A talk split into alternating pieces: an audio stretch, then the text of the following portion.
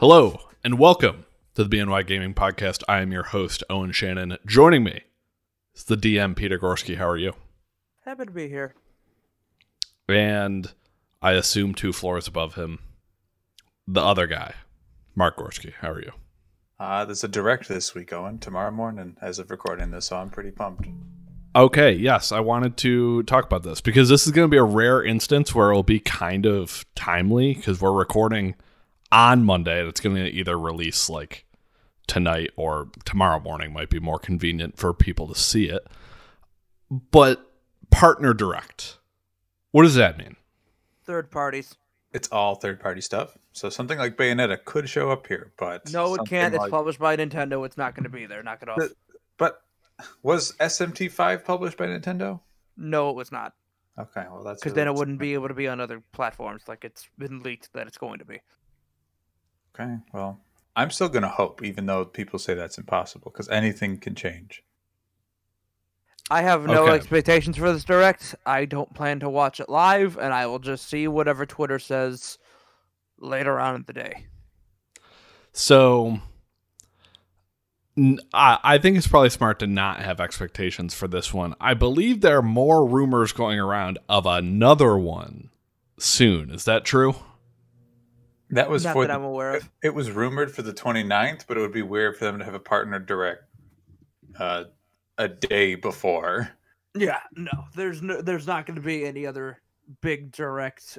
We're not probably going to have a real Nintendo Direct again until September. If you're going to get any other direct soon, it'll be game-specific ones probably for like Splatoon 3 or Pokemon Gen 9. I got to be honest, I think you're wrong.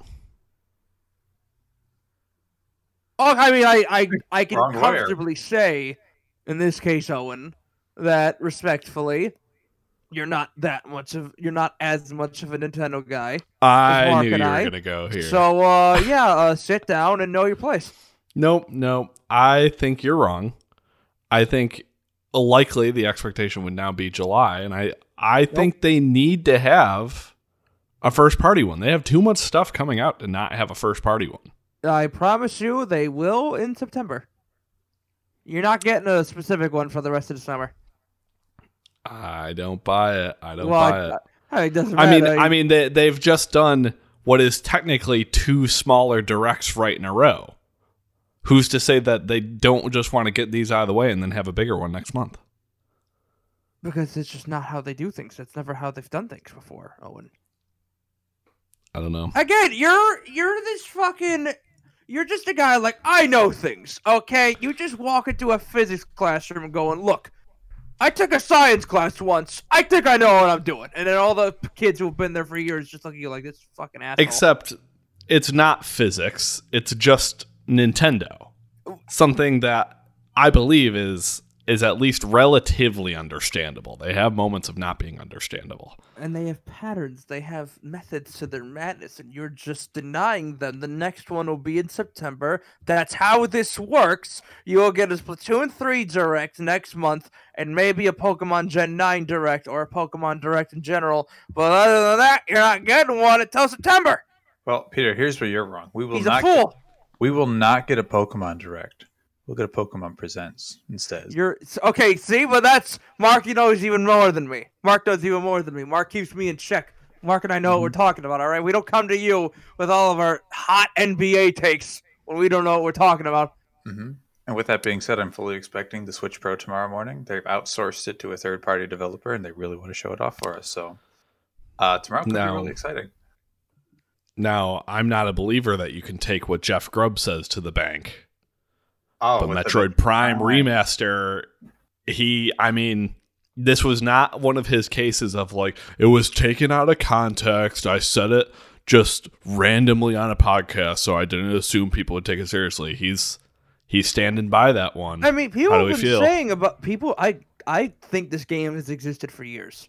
Nintendo sits on their first party games sometimes and does not really, and just waits to release them. I mean, we saw it with Xenoblade 3, the fact that Splatoon 3 needed more time, and they bumped the game up 2 months early. Nintendo just waits. They will finish their games, and they'll just hold them off. Like, again, Advanced Wars has probably been done for months, and they're just waiting. because Advanced Wars has probably been done for almost a year at this point. And they can just afford to hold their biggest games of the year and wait for when they designate is the right time. So I definitely think this game is real. It's probably been done for a couple years, and Nintendo just hasn't thought it's been ready yet. And I guess they've decided that, all right, we're finally going to put out Metroid Prime 1 Remaster. Okay. Now, I know you want to take the egotistical route. I'm not a Nintendo guy. I don't bleed Nintendo, so I can't possibly know what to expect from them. But I don't know. I just feel a good energy from them based on the fact that they just seem to have so many games lining up right now that I don't know. I'm getting myself excited for the potential of there being more than just this partner direct. They have more to say. Why wouldn't they say it? Because these games are going to sell millions and millions of units by them just putting out a tweet at 9 or 10 a.m. in the morning.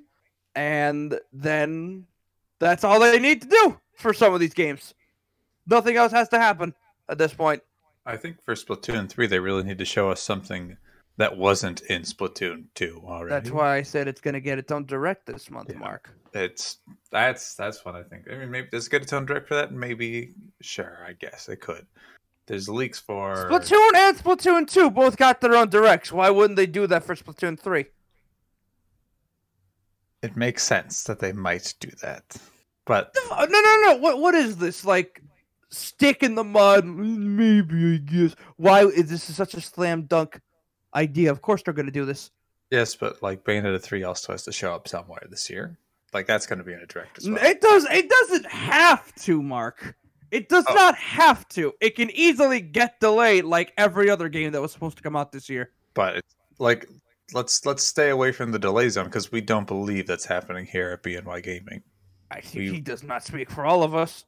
Owen? Where do you tag? Or where are you at? Of course he's going to say it's not getting delayed. If he gets delayed, he's dead in the fucking league. No, I hope it doesn't get delayed. The problem is, the only thing that makes me think that it won't get delayed is that they're like holding tight here. Why wouldn't it be delayed already? You would have to know if you're going to hit, I don't know, a release date before December. But this just goes back to what we've been seeing a lot throughout the industry, which is like, all right, guys, God of War, come on. And they keep saying, like, we're talking soon. I remember. Why don't you talk now? Something I completely forgot to bring up when we did our last talk about God of War was that when the first one was coming out, I think they didn't release the release date and, like, many trailers for it until, like, 2 months prior. Like, it was also down to the wire, and we didn't know anything about it, really. That's not true at all, Mark. You had those massive E3 presentations of the game. Well, we watched them together. What the fuck are you talking about? They had some trailers, but, like, we've also gotten 2 trailers for God of War also. I think there's one more trailer with the release date waiting, and that's it. We've gotten one. We got the announcement, and we got the one at the PlayStation. The announcement was the logo. Mm-hmm. That's trailer-ish. They don't have to put it in the phone. There's no gameplay. It was the Kratos' voice actor going, Ragnarok is coming. And then you see the blue logo and then God of War Ragnarok. That's all. That was the quote-unquote first trailer. We only have one trailer. It's essentially a cinematic trailer. Same thing. No. It's a milestone of the game's development. You guys are coming in tonight with these optimistic, childlike, I'm going to be an astronaut when I grow up. And I'm here to say, you're going to work in a cubicle 9 to 5, hate yourself, and go to bed. You're going to do that 5 days a week. We need some realist energy in here. It's always me and Mark coming in here with some sort of energy and not you carrying your own baggage. I will not deny the fact that I am the odd man out tonight. But tonight, it's a rare exception where you're not flaunting your ego. And you're like, guys, we should get pet unicorns and then ride them around town. And I'm just like, your car just is polluting our air and killing our children. You guys need to just accept the way the world is. And we're not getting a Nintendo Direct until September. and you're going to get a Splatoon 3 Direct that's going to play some music that a bunch of people with anime avatars on Twitter are going to eat up, and I'm just going to rip my ears off. Some of the music in Splatoon is good, Peter. Don't. No, it's not. No, it's not. It's a different sound for sure, but like it's going after a new sound, and I think that's something to be appreciated. That is trying to sound very different. I find it interesting. Yeah. Oh, I've also always found it interesting, and Peter, I know you agree with me on this, is that Fall Guys just like completely ripped off their music. That is completely true. Whenever you're playing Fall Guys, like, oh, they just heard this Splatoon, and it's like, we should do that. All right, yeah, let's do it. And then they did. Let me do housekeeping real quick. Episodes each Monday. This one will probably be Tuesday because we're recording later, but whatever. If you're new to the show, encourage you to go back and listen to old episodes. Please rate us on podcast services. If you see a rating thing on whatever your preferred services, can't hurt to do it. Our current game club game is Control. And by the way, our schedules have been breaking down. I mean, you probably have another like 2 weeks to do that if you want. Sorry, Mark, that you got to the game so quickly. That's well, Mark, how I was with Transistor, now you get to be that for Control. That's fine. I was just curious. I mean, at this point, it's not going to be done by the end of June. We have a couple of days here. It's going to be reviewed in July at this point. And I don't think we're even picking a game afterwards because Peter doesn't want to now. I need a bit of a break. Yes. I've already had too many games that I've had to play, and I want to get through them and then get back to playing what I want to play for a bit, and then I'm good to continue. And also, with this episode, because our schedules have been wild, we're kind of fitting this in under the wire. We have time limits on us, so this is going to be kind of a shorter, abridged episode. We hope you understand. And with that, we won't be talking about what we've been playing. But because of this conversation, I do want to mention that the other day, I played like almost 3 hours of Splatoon 2 randomly. And it's just kind of underrated how addicting that game is once you get going in it.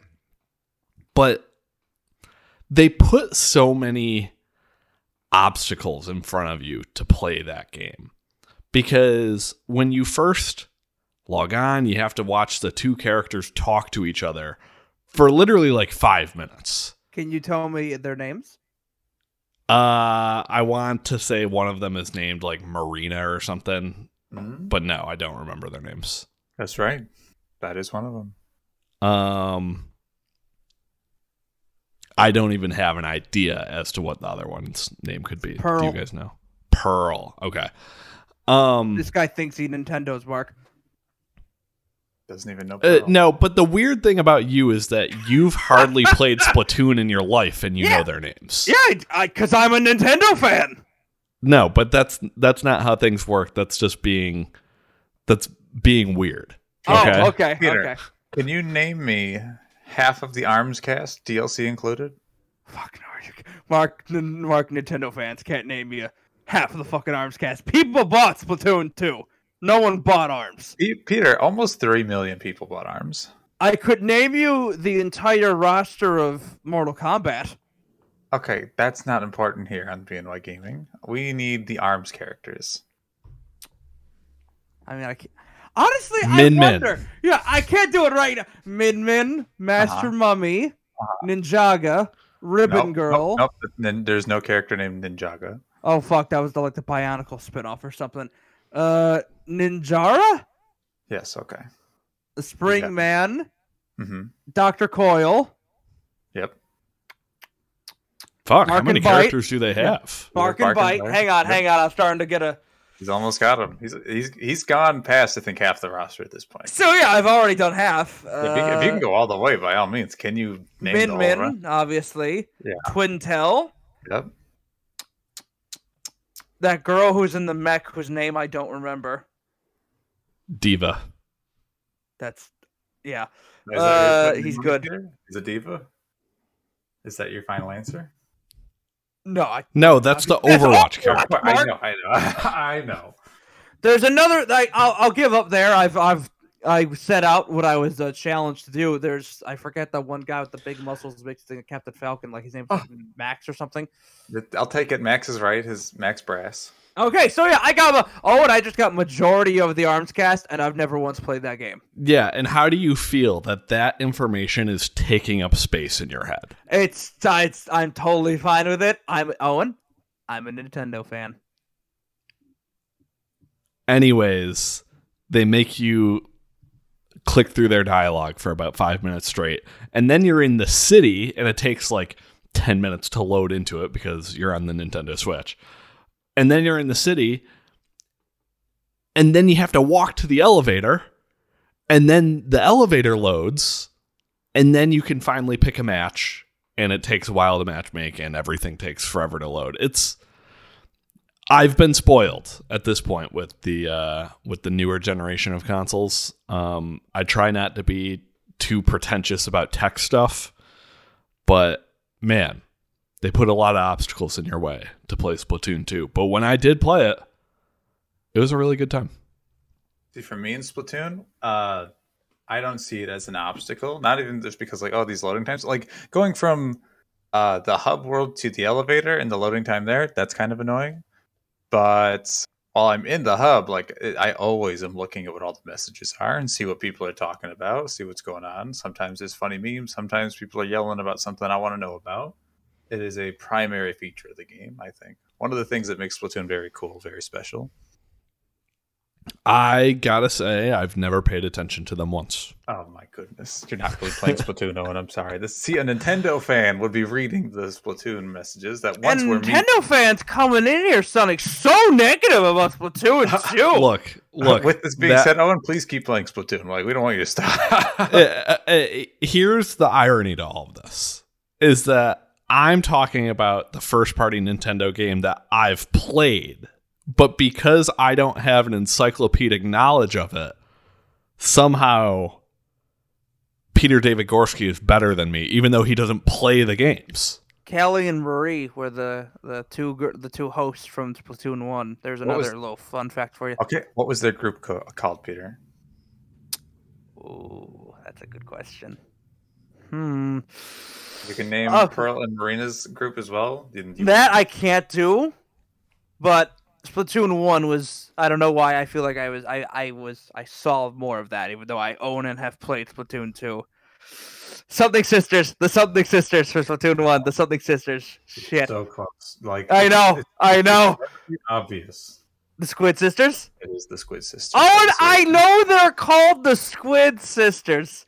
You never even played the game. I know. I'm a fucking Nintendo fan. Oh, you're a fan who didn't even contribute to the sales numbers. I didn't need to. Japan did it more on its. They did enough on their own. I don't understand how being able to pass a Sporkle quiz on this stuff is more important than actually playing the game. Well, you're fucking playing it. You seem to be having an awful time there for a fan of it. No. I having a great time. I had to do that, and as for this, I couldn't believe it. I was having a great time, but I was making a point as to why I don't play it more, because there's always, too many hoops to jump through. Okay, keep complaining about Nintendo and how much you don't like them. Go ahead. You're a fan. You're allowed to do that. I'm going to need you to... eat one of my dirty socks if there's a direct next month. I mean, there will be. It's for Splatoon 3. Oh, if there is a big direct next month, you're eating my sock. What if there's not? Then I'm not going to do anything. I'm just going to have to live with the fact pussy. That I'm not a Nintendo fan. You're a pussy. Sure. Can I say one last thing about this direct that we haven't talked about at all? Yes, you can. It is a leaker. I think it was either over the weekend or last week specifically said this week there would be a partner direct and there would be no direct. And that one of the things that will show up is the revival of Banjo and Kazooie. Why would they? What are you talking about? I'm just saying. Why are you... Mark, you're talking about that sort of prediction. Someone might as well have just written a Microsoft Word, printed it, and took it of a shaky photo of it and put it on a Reddit account and go, hey, my dad works at Nintendo. He took this before he left. This is the lineup for the direct. Come on, Mark. You're a seasoned veteran. We just went over this. You know your stuff. That's not going to happen. I don't know if Like, I don't. Maybe it's not likely. I still want it to happen. I go into every direct. Xbox revealed a Banjo remake at a Nintendo partner direct. I would have to aggressively now question Phil Spencer's leadership if he thinks that's a good idea. He wants what's best for the games. Like, sure. At that point, give the IP back to Nintendo. Give it back. I feel like it would resonate stronger with people if you showed it in a Nintendo presentation versus an Xbox presentation, because that's where the fans are. Like, that's where the Banjo fans exist. And then after the presentation's done, Phil Spencer can be like, oh, hey, you can play this for free on Game Pass, though, so you guys want to come over here. But at the same time, all these people who are playing Banjo were probably going to play it on the Switch instead of Xbox anyway, so... You know, is this... You don't know that! What the fuck are you talking about? You don't know that? It's free on Game Pass! I think, and before Game Pass, it was the Rare Replay? What the fuck are you talking about? Maybe Rare Replay comes to Switch, and maybe that's what we're talking about here. I mean, that's possible, but... Mark... I'm just saying... Nothing happens when we die, alright? Banjo's not coming to Switch. Nothing happens when we die. The realist in me now has to come back to you children and just... Open your fucking eyes. Well, here's the thing, Peter. When it comes to even just like just any shape or form of being a games enthusiast, the speculation of what could be is what burns the fire in our hearts. But that's like saying PlayStation's gonna reveal Half-Life 3. Like, what the fuck are you on about? What sounds cooler? Half-Life is announced by PlayStation, or Banjo's coming back into a presentation by Nintendo? Which my dead cat comes back to life, because that's more likely than a new Banjo being announced by Nintendo. Nobody's throwing around the word likely. We're saying which of these sounds cooler. That's all we're talking about. I don't think either of these sound cool, because I would look at both decisions and be like, why is this the way that this information is being shown? I mean, it makes sense that someone who didn't want to finish Banjo-Kazooie might feel this way, so, you know, shame on me. If you want to call me a fake Banjo fan, I'll wear that shit on my forehead. I'll wear it with pride. You own his amiibo, Peter. Yeah, because I'm very happy he got in. It was like, I don't really care about the character, but just the acknowledgement, the fact that, oh my god, this character who everyone thought was impossible, this character who was supposed to be added all the way back in Smash 64. Give it away. He's happy for the Banjo fans. I'm happy for the legacy he now brings to Smash and how significant his inclusion is. Can you tell me the name of the mole from Banjo? Jesus Christ. You can tell how much I loved it for the fact that I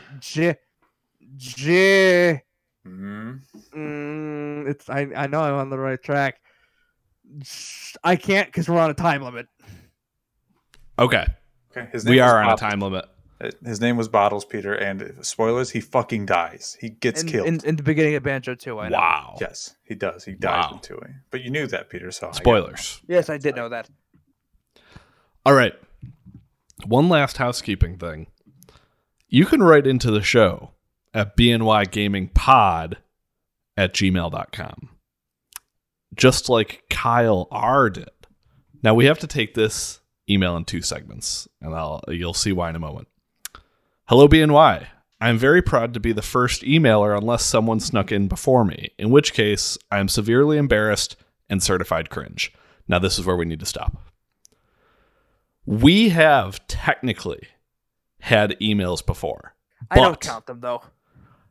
Exactly. That's what I'm getting to. We know the people who emailed in. It might as well have been our others. So is Kyle here? Is he certified cringe? I'm going to say no. Everyone, hands on the table. We have to be brutally honest with ourselves. None of us know this guy. None of us had anything to do with this, right?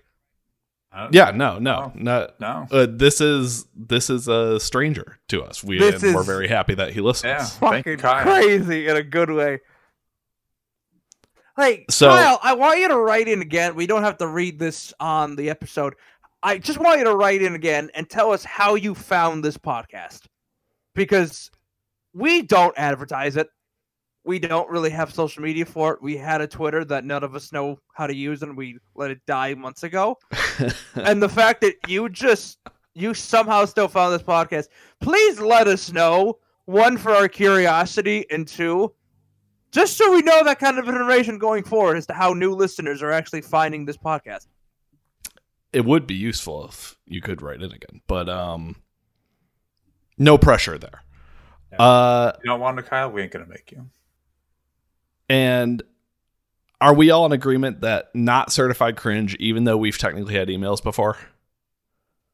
I'd say not certified cringe. The last one I remember us talking about, which I think was a good question, was the Tekken question for whether Hayachi, or not Hayachi, who, quizzing me, the Tekken lore expert, what Hayachi's favorite sport is, to which I was able to answer, of course. Yes, obviously you were. No one go back and check the tape on that.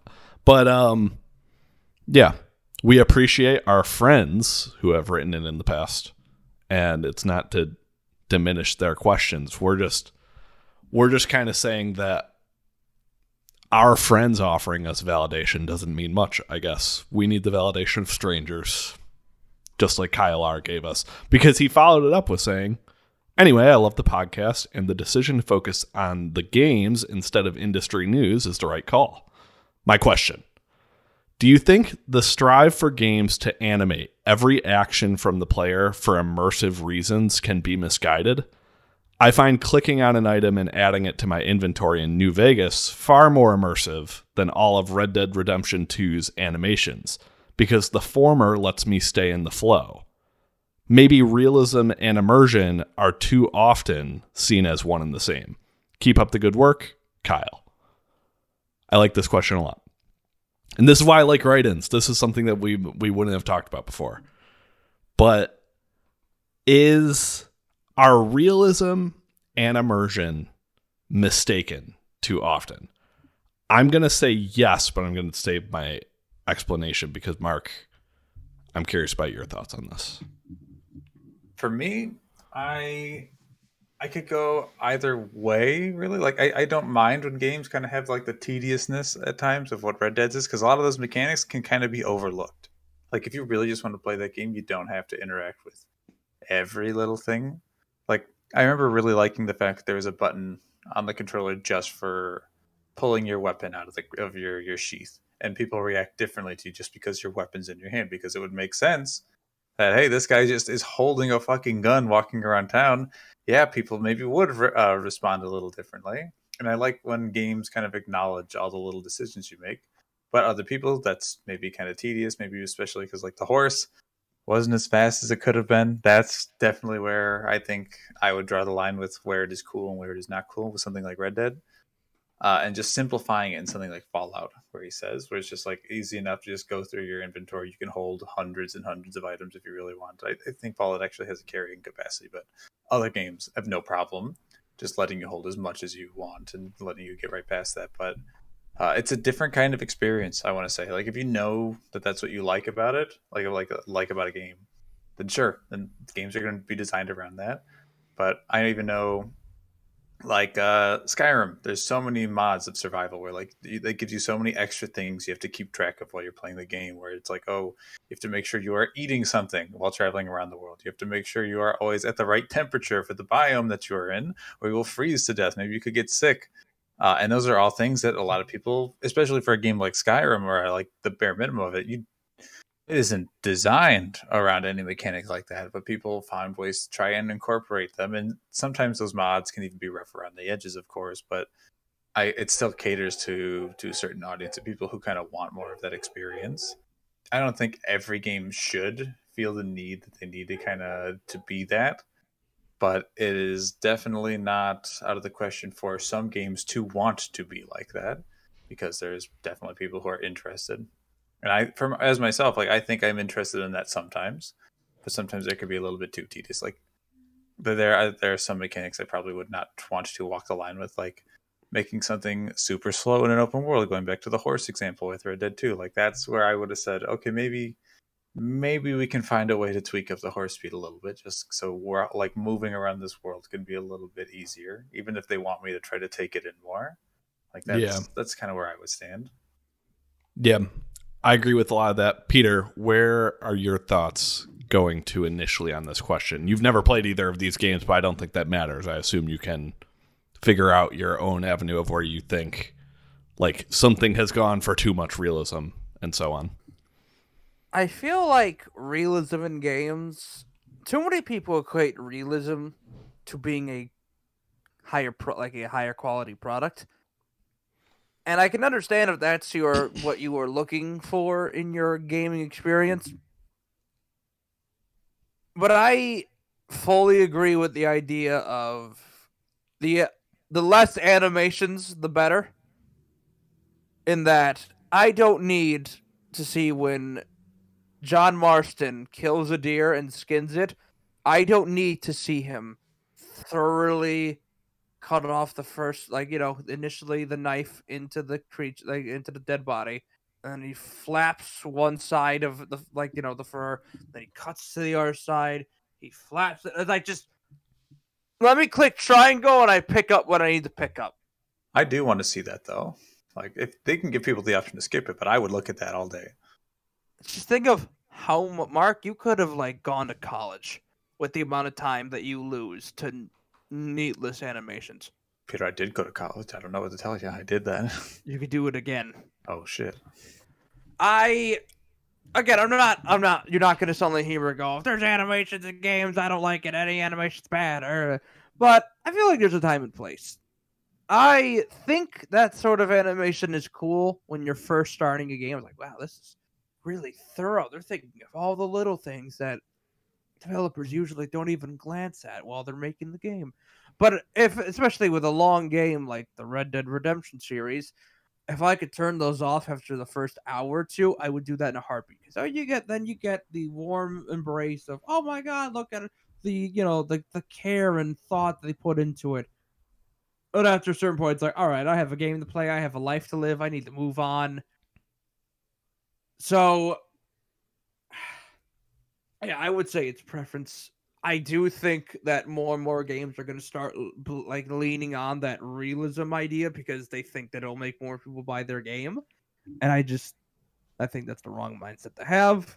If you want to have both, fine. Give the option. Don't force it on people. I have a lot of thoughts on this. For one, with Red Dead Redemption 2 specifically, this is the most extreme example of depicting animated realism, I think. And I believe it was actually Jeff Grubb who wrote an article back when Red Dead 2 came out about how he didn't want other games to learn from this because you get the kind of uncanny valley sense, which I think is an overused term, and I'm not even entirely sure I use it correctly, but I interpret uncanny valley as being you attempted realism here, but something just feels off.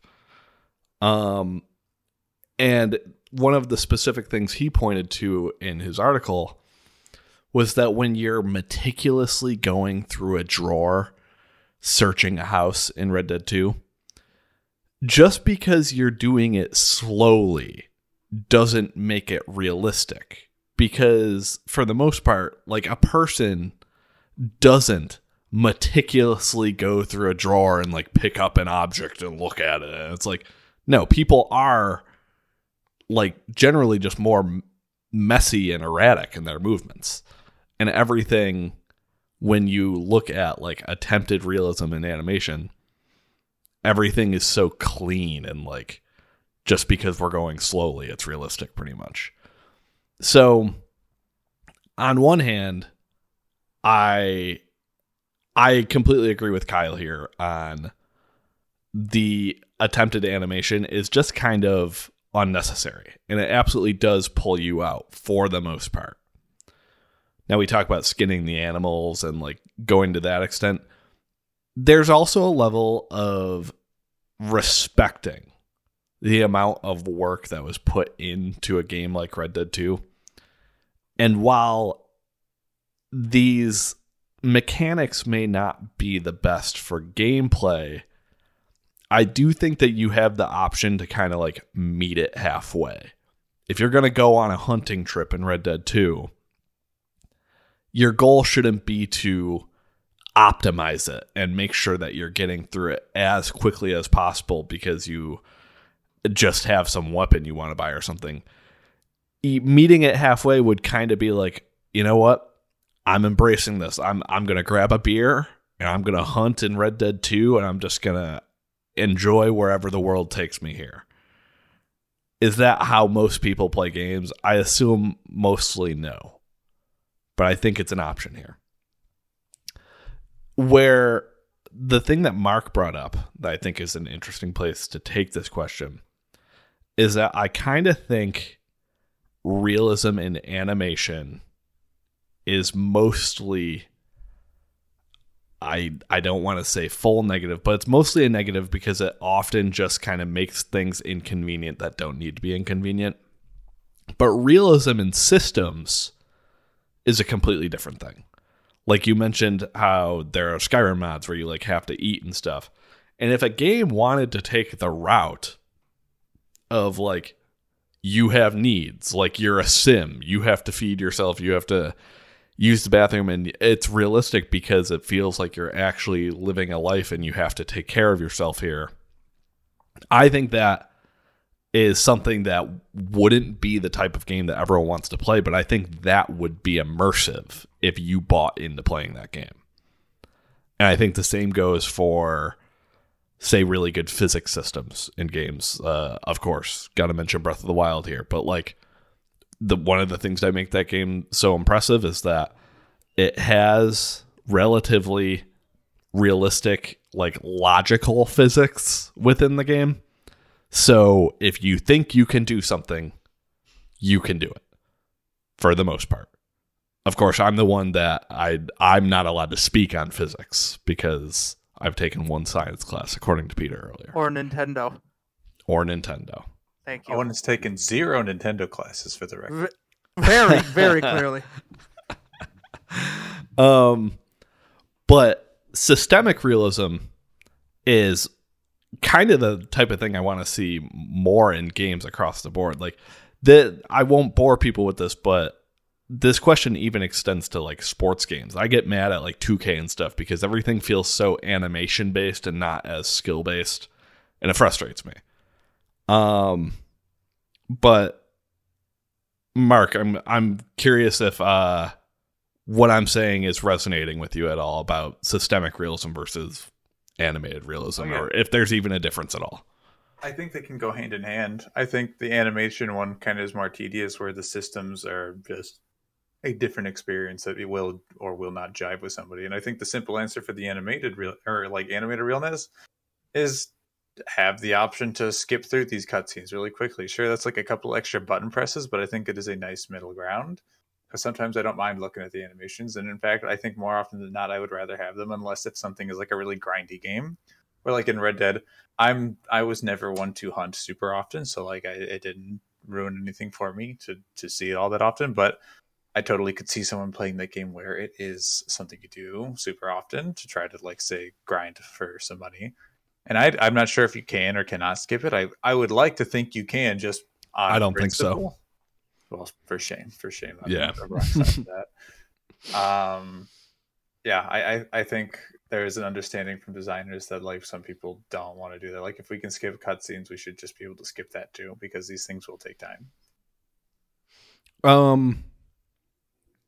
One thing I appreciate that Naughty Dog actually includes in their games is, with their robust accessibility options, they really include way more options than you would think. And one thing that I turned on in my Last of Us Part 2 playthrough is that there's just an auto pickup thing, and I don't know why it's not on by default. But I remember I think I did my whole first playthrough without it on, and you're pressing buttons constantly just to pick up like paper and alcohol and whatever else they have you pick up. And this entire time, it just could have been automated. And that's a perfect example of, sometimes I kind of want a video game to just realize what it is. And I know that they're trying to provide this otherworldly cinematic experience that you're living. But if you can make my life easier, please do it. It won't take me out of it. In fact, it will probably keep me in it even more if I'm not doing the tedious thing that you think is realistic. Peter, do you have any last thoughts on this?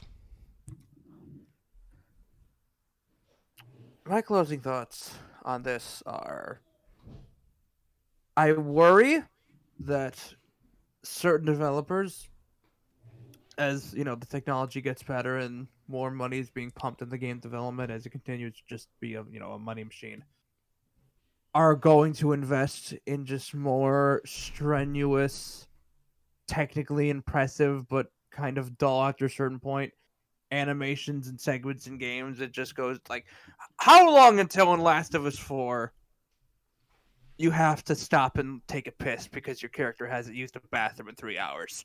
And you'll have some people in the gaming press going, oh my god, this immersion. When Ellie had to take a piss, I had to take a piss. I'm terrified of that day. I don't think it's a 0% chance of it happening, but you know, it's not going to be high. Just, guys, sometimes simple is better. That's really all I have to say. Sometimes simple is better.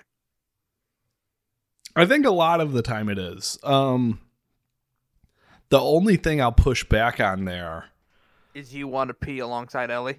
No. It's more that, like, I don't want to tell a developer that they couldn't have that be an option if they want to. Like I just said, if they wanted to make a game where you're practically a sim and you have to take care of yourself the whole time, that's perfectly fine. It doesn't mean I'm going to like it or you're going to like it. I'm not telling everyone how to live their lives. I'm just saying I don't want to consume that sort of game myself. And I don't think the majority of people do. So if that ever invaded, like, the AAA blockbuster space, which I don't think it will, like, I don't think that would ever appear in a Last of Us game, then I think that would be taking things too far. On the fringes, though, when it comes to, like, niche gaming, if someone wants to make that game and people want to play it, sure. Like I'm sure that fan base is there. Like, if we get to the point, the next Smash game, Mario punches Link's shield and he breaks his hand and he's not able to fight anymore, I will be protesting outside Nintendo headquarters in Japan. It's just like, enough is enough. Like, if that was, like, in a cutscene, though, like in a story mode, and, like, Mario...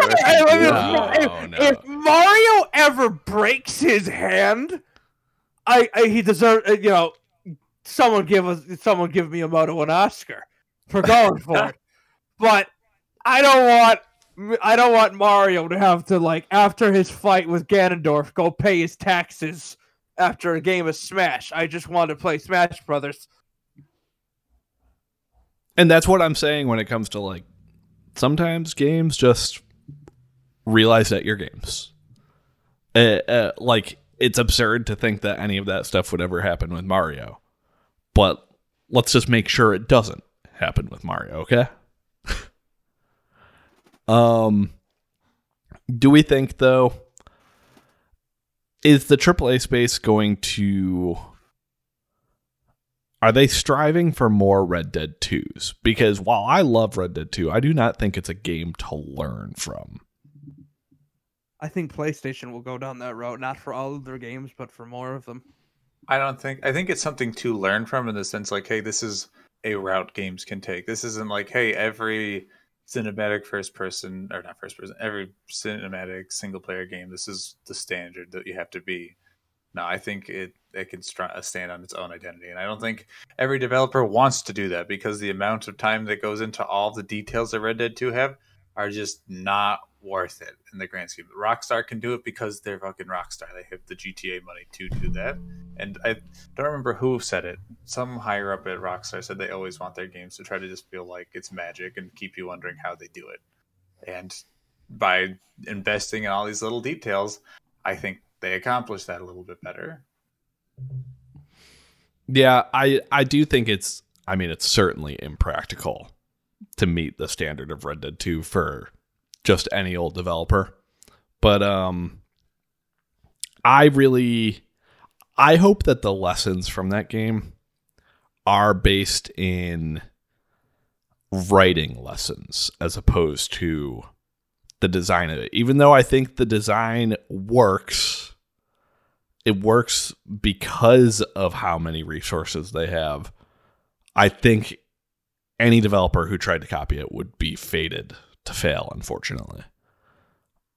I know that at least in Ark, the dinosaur survival game, you can poop, and you have to poop, and there's nothing you can do about it. Oh boy, keep it away from Peter. Yeah, I see. Get the fuck away from me. You can throw it at people. You can poop in a. You can like trap someone in a hole, and everyone can then poop in said hole if they wanted to. Mark, that tells me you've done that in Ark. In Ark 2, are you going to be able to poop as Vin Diesel? I'm not sure, but that is a very important question. What if there's like a clause in his contract? Like, no, you can't have me do that. Vin Diesel cannot poop, and you also cannot eat someone else's shit as Vin Diesel. I think that's all I got on this question. Me too. I think so too. All right. Moving on. We have one other topic we want to do. Peter, you're the one that brought this one up, so why don't you tee it up for us? Everyone, what are your current gaming mysteries? What is clawing at the back of your minds, whether it be about the games themselves or the industry they inhabit? What that when you're just going about your day, you're at work, out for a walk, eating dinner, going to bed, you just think of, why is that this way, or whatever happened to that, or what's going on with this? We can say however many we have. Actually, we can't because we're on a limit, but whichever ones immediately come to your mind. I will start with one that I have been thinking about consistently. Honestly, I think about this way more than I let on. And it's not a massive deal. We're not going to have to stop the podcast. And you're not going to have to ask me if I'm all right. Why hasn't PlayStation bought Lucid Games yet? You are close. Oh, my goodness. But it's not a studio. Don't worry. So, in the summer of 2020, in the games industry, as we've seen in many other fields the last couple of years, many women began coming forward with their stories of sexual harassment and all of these horrible stories and encounters they've had other times in the games industry. And one of the places that, one of the venues, one of the organizations that encountered these stories was EVO, the fighting game tournament series, the most popular fighting game tournament series. They had to deal with the fact that their founder, Mr. Wizard, Joey Sellers, I don't know if I'll say his name, was a really fucking creepy guy, turns out. And he was outed from the company, forced to resign. And EVO didn't even end up doing an EVO Online for that year. They just had to take a step back because how could you not? The founder of your tournament series is now gone under horrible circumstances. And EVO began to face some significant financial straits, as one could imagine from having that happen to them. But then a year later, lo and behold, it's announced out of nowhere that PlayStation has bought and saved EVO. EVO continues to live on under the PlayStation banner. And PlayStation just puts out a generic PR statement of, oh, we look forward to hosting EVO tournaments in the future and helping the fighting game community come together to compete and yada, yada, yada. I think about this more often than I'm willing to let on. Why the fuck did PlayStation buy EVO? I'm not against it or anything. I don't think it was a stupid idea or anything from that angle. But why on earth did PlayStation buy EVO? They don't have fighting games. They don't make fighting games. They don't really. Yeah. They've only made one, and it didn't do well, and not that many people really liked it. And they've very obviously let that franchise die. Street Fighter is now multi-platform again. It's not good. I could have understood if Street Fighter 6 was exclusive again, but it's not. So just, what's your plan with EVO? Why did you buy it? I don't understand, and I think about this so fucking much. And I promise I'm not. This isn't gonna turn into an unrealistic detailing of PlayStation All Stars 2 and how it's gonna be. It's not a game's not real. It's never gonna be real. It's never gonna happen. So that's why I just am boggled. Why did they buy EVO? What are their plans with EVO? Someone help me figure this out. That kind of ties into one of my my big questions, which is what is Sony really planning to do with its first party studios and games as a service? Because I don't think have seen the bulk of it, like the big hitters, and I wonder if that plays into that at all. If maybe there is some sort of fighting game, they're hoping to have a studio plug in and make it a staple of the PlayStation studios, what they just have. There has to be. Because if they're not making a first-party fighting game, why did you buy a fighting? And the biggest. Most people who don't know fighting games know EVO. EVO is is by far and away the most watched fighting game tournament. People who don't watch fighting game tournaments watch EVO. It is a thing that just people in the games industry do. They know it. It is the most popular of the of the formats. Yeah. I think it's a comparable way where so many people will show up for all the speed running, charity. Yeah, it's exactly right. But not everyone's a fucking speedrunner. Not everyone's going to pull off these kind of combos or play these fighting games like this. But it's cool to watch and see. And I mean, of course, esports is there already. Like MOBAs already have their scene. FPSs have their scene to an extent. I feel like fighting games have had the least investment of all these kind of communities of competitive gaming scenes where you think they would have taken off, but fighting games have still only gone so far. Sony, with whatever time they put in working with Street Fighter V and understanding hey, there's more to be done here, and there is an ample opportunity to buy this at a steal. Why not try this right now? Do they have something? The big question is, do they have something planned to take advantage of it, or did they just see the opportunity and just thought, maybe we can make something stick in the next 5 to 10 years, or is it more pressing than that, something they really want to get into? I don't know if it is that pressing, because I feel like at this point we would have heard something, or at least by the end of the year we would have heard something. I'm not sure. I think this is a big question too, that we don't have enough even crumbs to follow. But I feel like if their studio started showing off more about what these service games they have in mind are, that maybe that an answer lies there. But if any of them are making a fighting game, there's no way there's more than one. Yeah. I just don't see a world where they're making, or PlayStation is making, multiple fighting games. What I think would happen, the only way they go to two, now this could be tinfoil hatty for us, Peter. Can I say it, because I think I know what you're going to say. I mean, it would be the second thing they do is try to bring it back. Well, no, honestly, if a PlayStation All-Stars 2, and then they just make a typical a new IP of a Street Fighter, Mortal Kombat type 2D one-on-one fighting game. Mm-hmm. That's what I would think is we're making PlayStation All-Stars and a new fighting game IP. But why? The PlayStation All-Stars you talked to death about. I don't need to drown everyone out again in that kind of just needless conversation. Or we can if we want to. I don't know. I just feel like Mark and I drone on it so much no one wants to hear it again. But they could be doing that. But if you're going to make a brand new fighting game IP, you already have Street Fighter and Mortal Kombat and Guilty Gear and Dragon Ball FighterZ on your platform. It just doesn't seem like you need a new fighting game in a franchise, in a genre that already doesn't have that high of a, buy-in. Mortal Kombat and Smash sell exceedingly well, but they're the exception and not the standard. So I just don't. I don't understand. Well, I don't understand. I have kind of a boring take on it. All right. I think it might be as simple as they think esports is a growing industry and they're just making an investment. Because I don't really expect any of their studios to make a fighting game.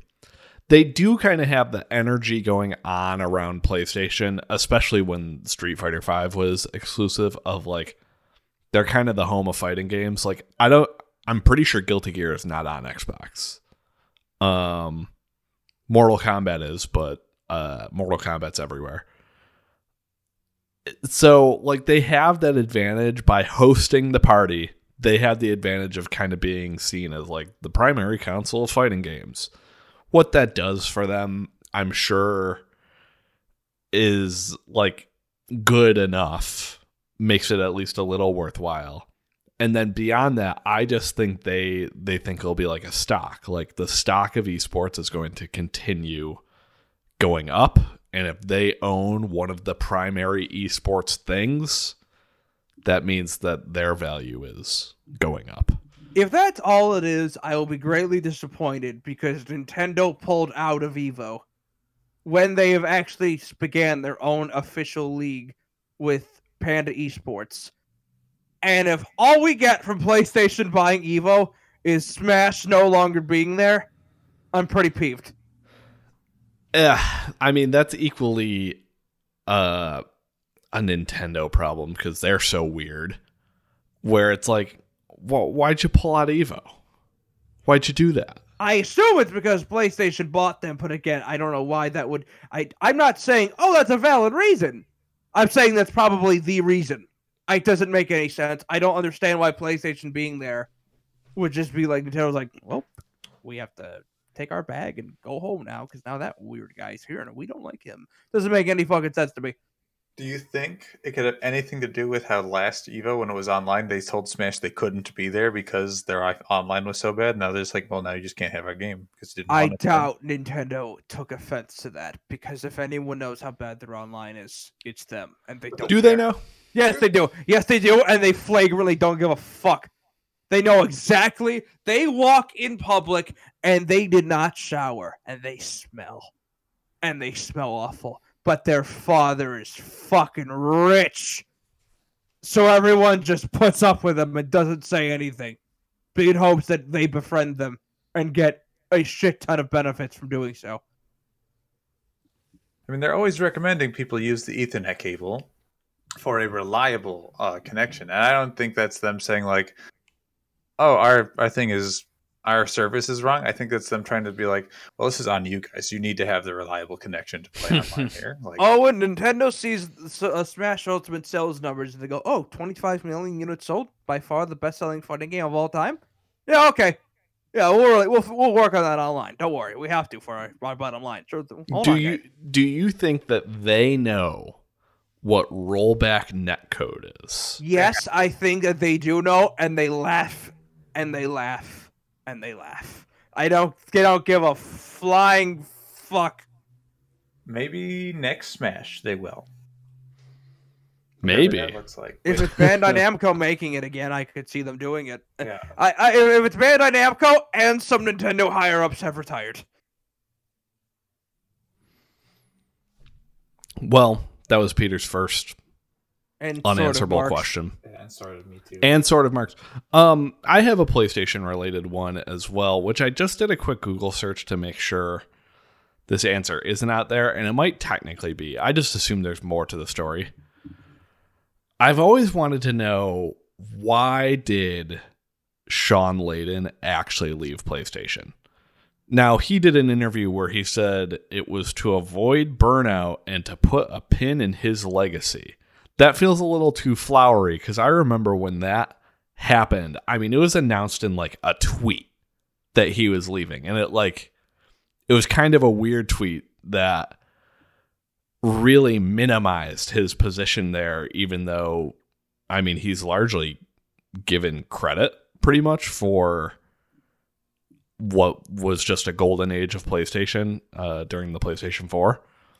And to leave so unceremoniously has always struck me as very weird. And I still think about, like, what happened between Shawn Layden and PlayStation. Because I'm not saying...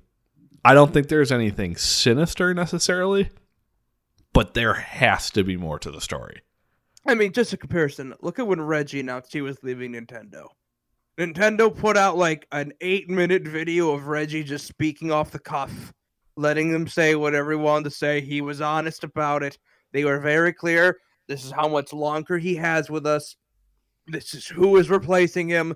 Reggie, like Doug Bowser, and Nintendo made it clear.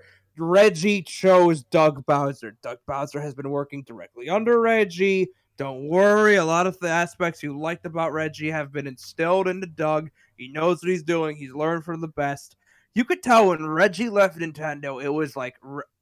both sides deeply cared for each other and wanted the best for each other with their future endeavors. Whereas Shawn Layden, it's like PlayStation farted and like, oh, well, anyway. And I just don't get why he seemingly got thrown to the curb the way he did. Here's my take on the Shawn Layden situation. Even kind of incorporating what he had to say about how he wanted to put a pin in his legacy, right?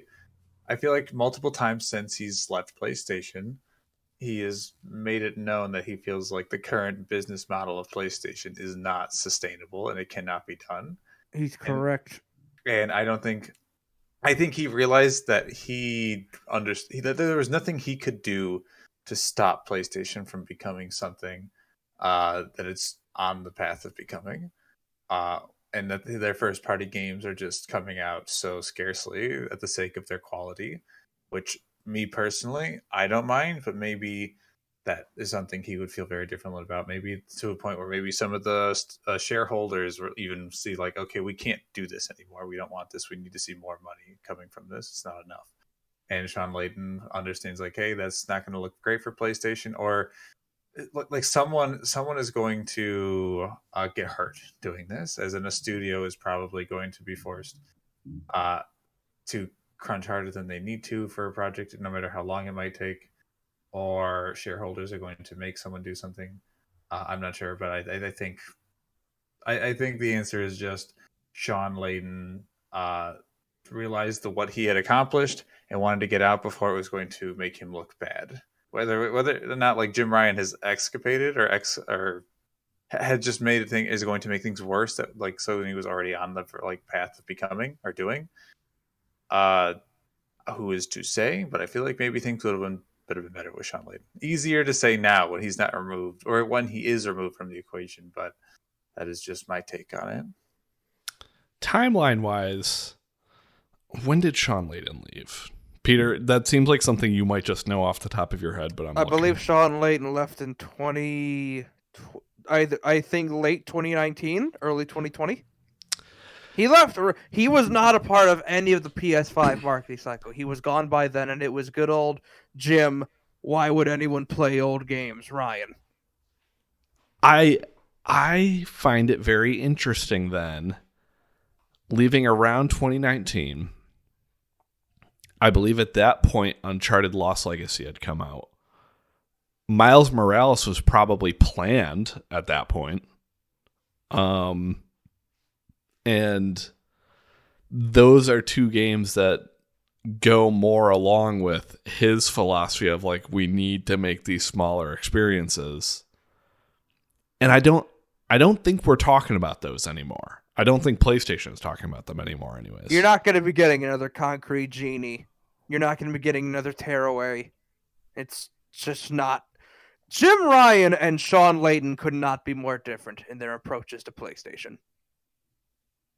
And I think PlayStation was looking at Naughty Dog, like the higher ups, the boards, they were looking at Naughty Dog in the games that they were making of Uncharted and Last of Us, and they saw God of War, and they were looking around, and they just thought, well, people play these, and they buy these, and these are very well-claimed games. Why don't we just make more of these?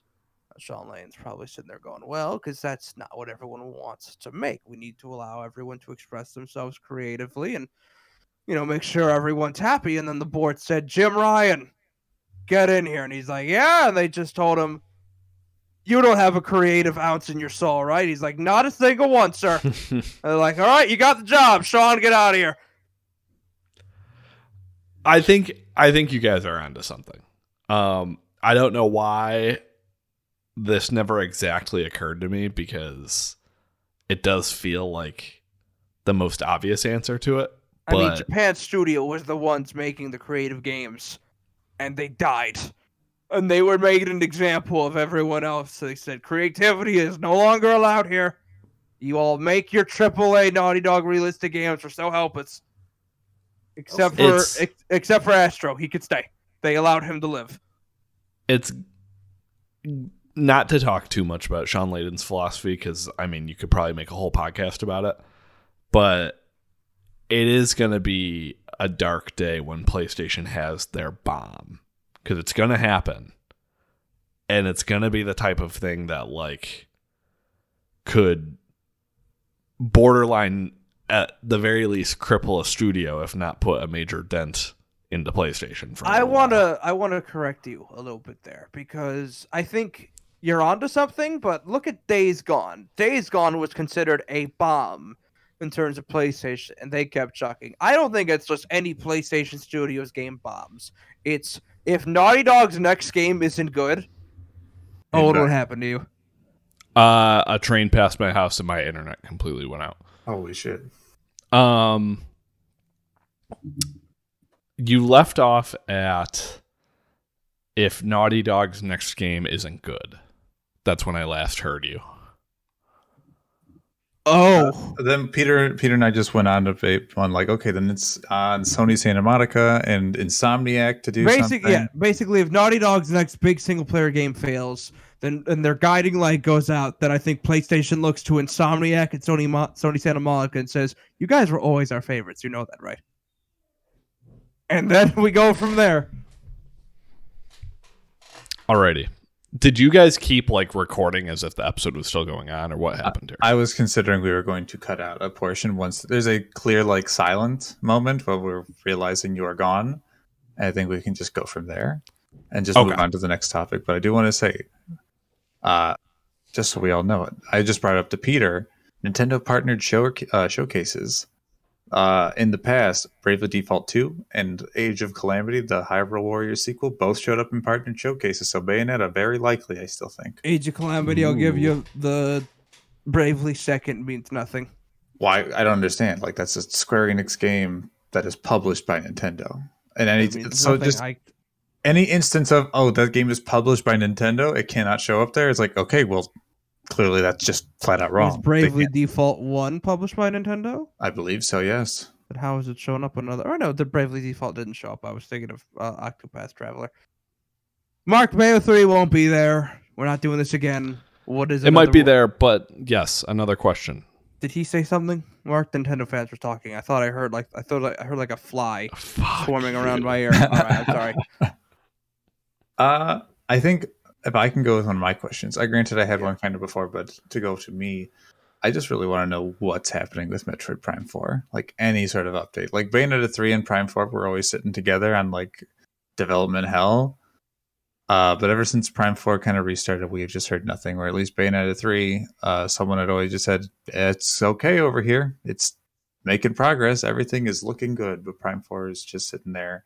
Retro just tweets about company grill outs. Mm-hmm. They're always hiring for so many positions as well, so it's always just like, is this game really just struggling to slide out in a constant state of development hell?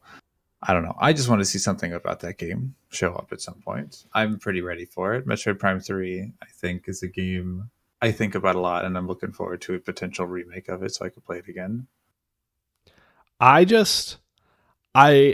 I find a lot of my questions that come to mind for this topic are exactly this type of thing, where I wish I could be a fly on the wall for one of these controversial developments or controversial departure from a company, because we just never get the answers on these. Mm-hmm.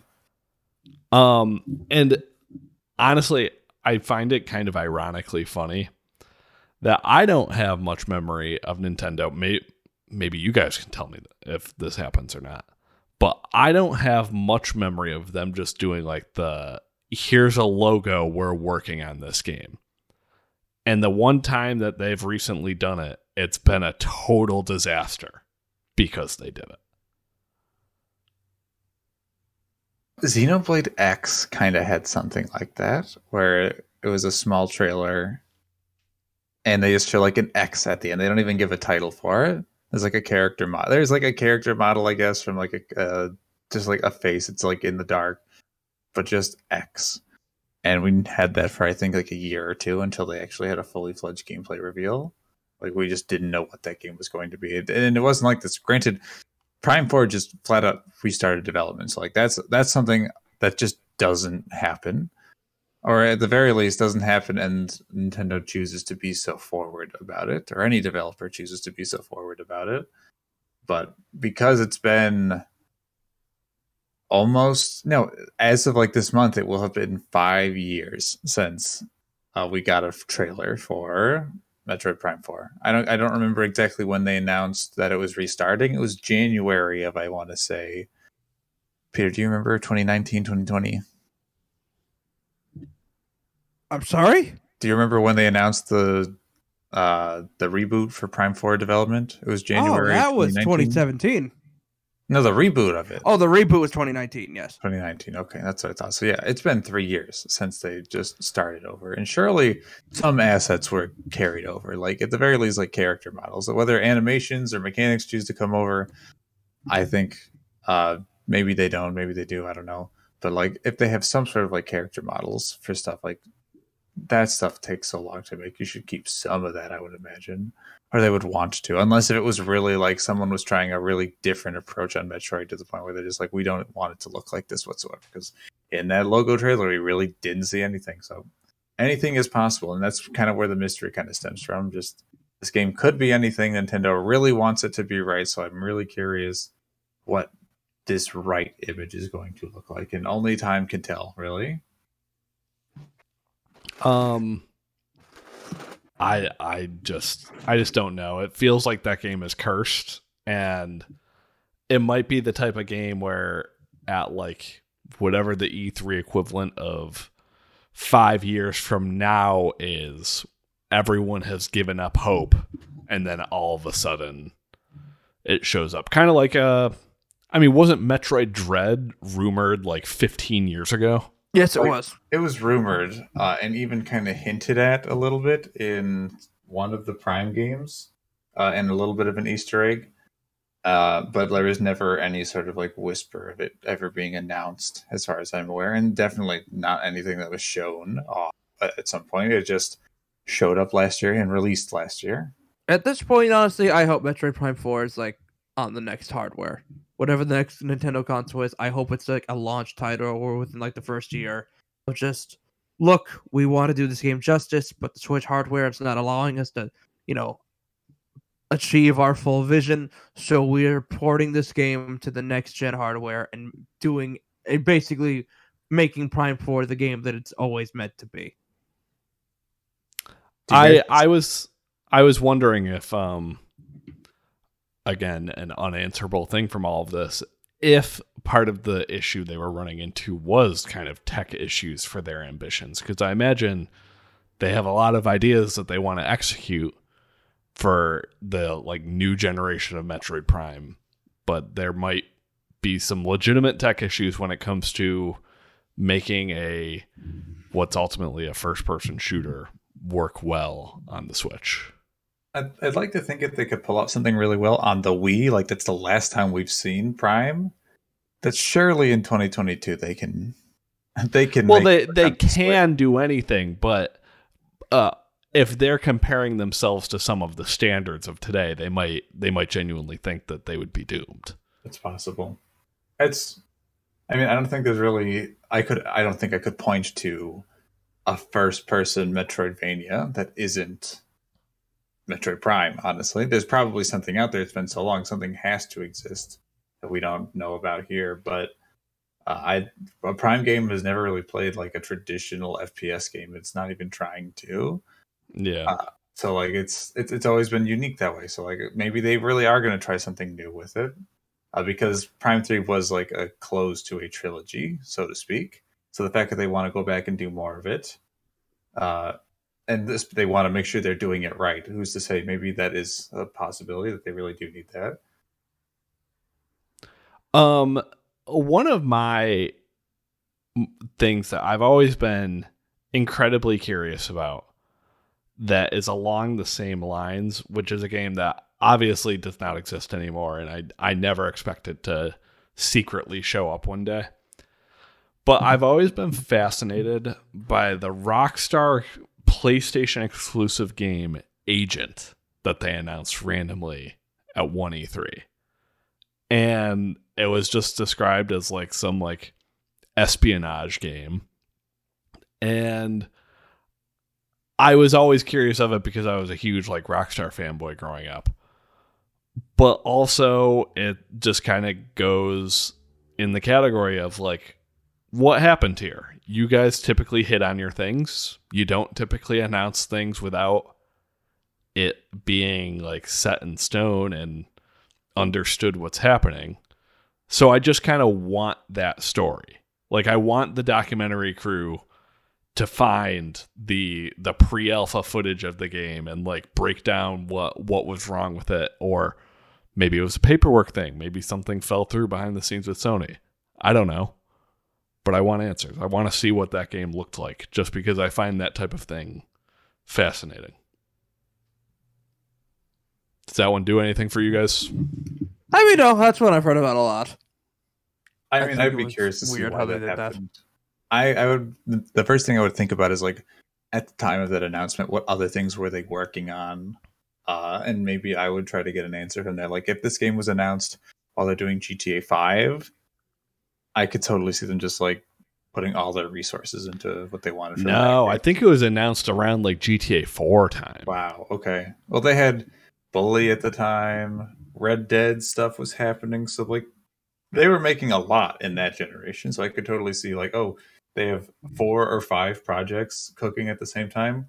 One of them maybe doesn't make the cut or make it to the finish line. Like, that's the best I could come up with. Am I super curious about it? Not necessarily, and that's just more so that I'm not, like, dying to know what Rockstar is always doing. But that was definitely a game that people thought was going to be big. I think mostly just because it had the Rockstar name attached to it. Like, if Rockstar announces something, like, people will notice it and people want to know more about it. And I'm just not one of those people, I suppose. I feel like it's not, their name doesn't do much for me. But like if they were to announce a new IP, maybe I would be interested depending on the premise. Like, Red Dead 2, I feel like, is the one that really makes me curious of what they're capable of from a writing standpoint. And that's about it. Peter, do you have any more that you want to bring up? Why did Valve really stop making software? That's a great one. I continually think about this, and have for many years. I don't understand why they stopped. I understand with Steam they make all the money in the world, so they never technically have to again. But I really feel like the lid came off when they just casually released Half-Life Alyx, and it's one of the best games in years. And people consider it to be the pinnacle of VR gaming. And they just casually flex and remind everyone, yeah, no, we're still one of the best developers out there. We just choose not to. And I just don't get it. You have all the, like, creative leads behind, like, Portal and Left 4 Dead and Team Fortress. They've all left Valve and gone off to get hired by other studios or make their own teams because Valve has told them, yeah, we're not making games anymore. We don't have any desire or interest. And I just...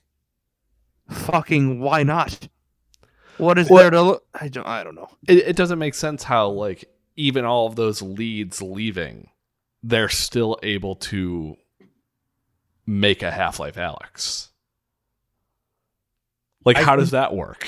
I would say my take on that is just the reason why we have something like Alyx isn't just so much that, oh, we're deciding we're going to make a game because we want to, but I think it's because this new technology was there, and it really inspired a lot of the developers there to wrap their heads around it and make something cool with it, because it was uncharted territory. Like, it motivated them to want to do it. And if they did something again, maybe it would just be a cool iteration on that versus how, like, Half-Life Alyx is just significantly a more polished experience and more technically advanced experience in other VR games. Like, I don't know if we would get another leap like that if they did any other game. I think it's just because they saw the challenge there and they wanted to take it. There was enough people there who just thought, like, oh man, we're doing really cool things with this cool new VR stuff. We should totally do something with this. And they did, because Valve was pretty in on VR early on. What was it? The Vive, I think, is their own headset. So they definitely had stuff going into that. And of course, they need software for that as well if they're making hardware. Like, so I think that kind of goes hand in hand. Their hardware is the Index, right? Isn't maybe that the Index, you're right. Valve, that is what it is. That is. I mean, I don't disagree with what you're saying. The thing that doesn't make sense to me is that I highly doubt that all of these development studios that they've had have just been spending years and years and years just upholding Steam servers. Mm-hmm. I think that would be a pretty easy way to lose all of your talent. I mean, but clearly they haven't lost all of their talent because they can still make a really great game. I mean, like, they have enough people who are talented there to do that. Yeah. I like it's I think the weird question for me is something I brought up before is like, why did they buy Campo Santo if they're not making games? Like, why buy a game studio if you're just not going to have them make games? Like, if you're not going to have anybody work on games, really? Like, that's weird to me. Like, why they stopped making games, of course, is because they're building an empire where there was no empire for PC gaming. And now we have the Epic Games Store, and everyone kind of wondered, oh, will this push them to make new games? And I don't know if the Epic Games Store is necessarily at that point yet, but obviously, no, it's not pushing them to put software out, and they still maybe don't have to. I don't think the Epic Games Store is a true competitor, because I think it's just something where people just hand-in-hand use both at worst. Like, I don't think there's anybody who's like diehard, oh, I'll only use Epic Games Store instead of Steam, because truth told, it's not a better platform. It's only a better platform in the sense that I think they hand out free games every month. And I just know that some developers, and not some, all developers, if you purchase a game on Epic Games Store, they get more of the money versus what they do on Steam. But like, that's not a driving factor for anyone to be buying games, or most people at least, on the Epic Store versus Steam at all. So I don't know. Like, it's a bummer that they won't make more games. I totally understand that they don't have to, even though they kind of have this talent. Like, I imagine the people are just, honestly, it comes down to these people didn't have to leave because they're just making so much money. And they definitely want to keep people who are good at what they do, because they basically run the nature of PC gaming, and that is very important to them, and doing it right.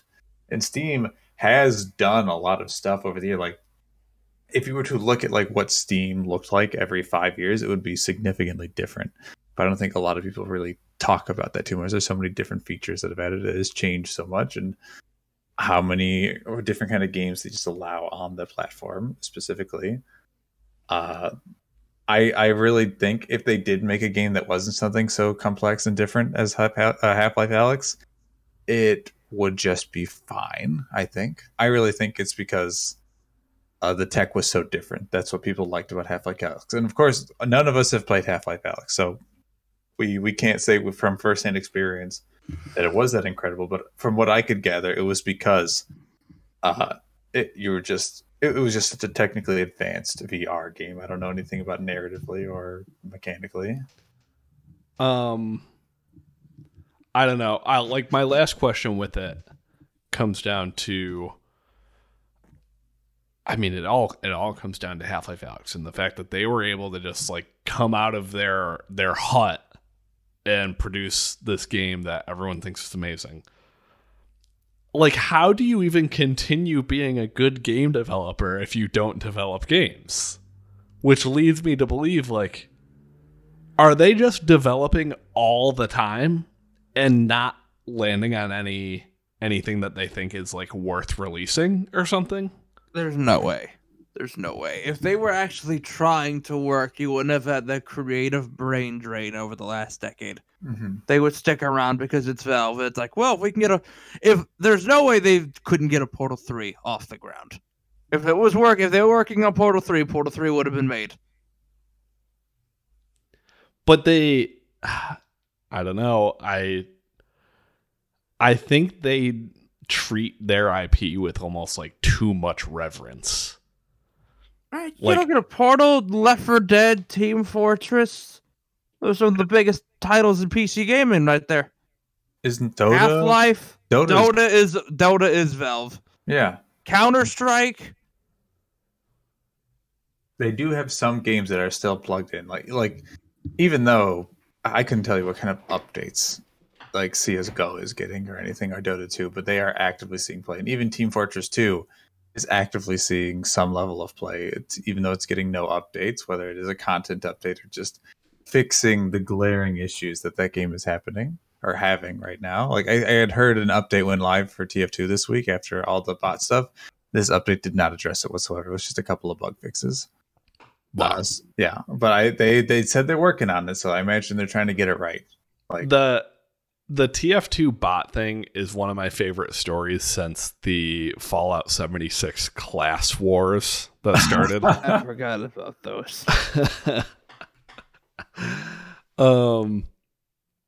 I have one more to bring up, which I think is kind of an obvious one that maybe we've even talked about before, so we don't have to go too into it. But there's just always going to be that question about what would the real final version of MGS5 have been? Oh, like, God. I think about this so goddamn much. Oh, it could have been so great. It could have been so... And the fact that they had Ground Zeroes as its own game because Konami was getting annoyed with Kojima, and they came to them and they said, "You give us a game right now. We've poured so much money into this. We've yet to see any returns. You are giving us a game right now. We don't care if it looks like bad PR on your end." And you see the leaked mission, and it's fucking Liquid and Psycho Mantis, and you're fighting on a fucking island, and the Liquid has a Metal Gear, and it's so goddamn cool, and they just cut it out. Why? It really does hurt, and as the biggest MGS5 defender on this podcast, I can't deny that, like, getting the Kojima cut, I mean, we would really be dealing with one of probably the greatest and most important games ever if it was able to come through on actually being like the finale of Metal Gear Solid. Why was the big Sins of the Father moment, Skullface and Snake awkwardly sitting in the back of a fucking Jeep, Big Boss just staring at him? It's like, what the fuck are we doing? Why was it Kiefer Sutherland? Why was Skullface such a bad villain? Why did you get Troy Baker to voice Revolver Ocelot and then just have him be a fucking walking tutorial and exposition machine? Spoilers for Metal Gear Solid 5, everybody. Fuck no! No! No! We're not doing that! Owen, you bleep him! You bleep what he said! No, I don't want to hear that!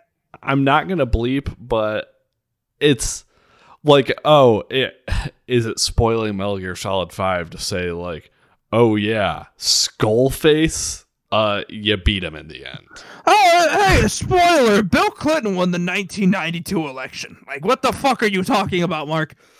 I think... never mind, you know what? Let's keep moving. It's just... Maybe Huey Emmerich is a cartoonishly evil man, and he makes war criminals look like kindergartners in that game.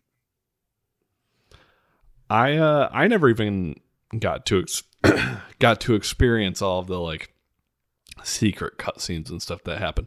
That's another bummer about that game, is that, like, all of the juicy stuff is, like, completely hidden from you. There is a tape of Zero visiting Big Boss and basically pouring his heart out to him, and it makes Zero go from a whatever character to an incredibly sympathetic and heartfelt character who you understand but don't agree with.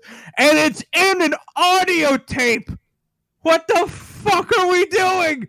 Okay, so at this point we can totally say spoilers for Metal Gear Solid 5 at this point. But at the same time... We won World War II, spoilers! You could play that entire game and you would never find that moment. True. It's true. I do think in the context of spoilers, though, saying something does not happen isn't... No, we're not listening to him. We're not listening to MGS5. I was in Florida when I played that game. That was 7 years ago. We're not listening to you. You're done. Your days of this are over. We can spoil MGS5 to our heart's content. I'm not even as hung up on it from a time perspective. I just kind of think that it's like a not very spoilable game because nothing fucking happens. Exactly. I just know we have an active listener who has been avoiding at least one spoilers. At least one. Why is he avoiding them? Because Kyle, why are you avoiding them? Not the one who wrote in. Kyle, why are you avoiding them? It's been 7 years. How's about you play Metal Gear at one of your random 3 a.m. Friday night streams? Start streaming Metal Gear Solid 5. Get right on it. You'll be disappointed with it in no time, just like the rest of us. All right. So we got a write-in from a Kyle. We're calling out the other Kyle that we know. Thank you for listening, other Kyle. Always Actually, I want to do one final thing to end the episode. I want to ask you a Nintendo trivia question. Just one, since you're such a big fan. I want to end. Okay, yeah, sure. Let's hear it. Can you, except for Donkey, he doesn't count, can you name me four members of the Kong family? There's Cranky Kong. Okay. Diddy Kong. Okay. Funky Kong. Okay. And... oh, I can't think of the girl's name. There's multiple girls, actually. Girl? I'm thinking of the one... who's like pink and has like blonde pigtails. Which one? Nintendo. Oh, there's multiple. Okay, not pigtails. There's only one with pigtails, but well, no, there's two. No, wait, no. Oh, okay, you're right. No. Yeah, no, there are two.